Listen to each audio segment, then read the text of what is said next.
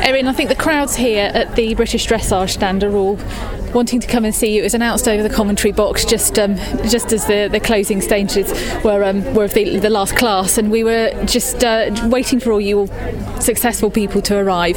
And it's wonderful to see you're still celebrating after that great success in Italy don't think you can stop celebrating after such a big good girl that's, that's the but well not until next year.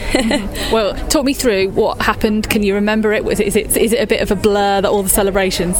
No i remember it all quite well. Um, it was just a big surprise because we've been trying for seven years and I've been on the team. That was my fourth year. So I've been on three before and obviously in um, Poland we'd received the bronze medal but then it had been taken away. So the next morning after the medal, I kind of looked and was like, oh my gosh, it's still here. And it was, it's just incredible, you know, after being so close but not, and then just to finally get it was amazing. So, do you think that, that spurred you all on to really think, right, we're not having this taken away from us again?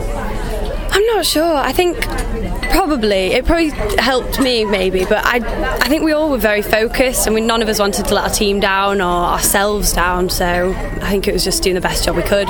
So how did you go about that with achieving that focus? Obviously, you've got a great support network, the team behind you, obviously your families, and you know you're you're all well versed in this and you're all wanting to do well. But how did you really keep that focus and keep the job in hand?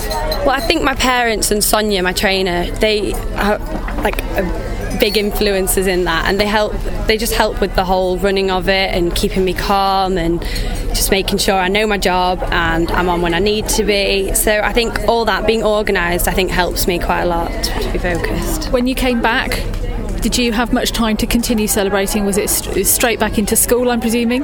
No, actually, it was just the start of the summer for me. Oh, so course, yeah. we went straight straight on holiday, which was nice. but it was a nice break because it was it's very exhausting, you know. But yeah, it was good. And then what now? What over the next sort of few weeks and months, and then over the winter for you? Well, the winter for me is training and just training on and obviously working on my junior horses now because I'm no longer in ponies. So yeah, just getting to know my newer one, Billy, billionaire. But um, and then I've got Fleury, who's my main horse, so just keep training on her as well. So what what are the challenges about taking that step up?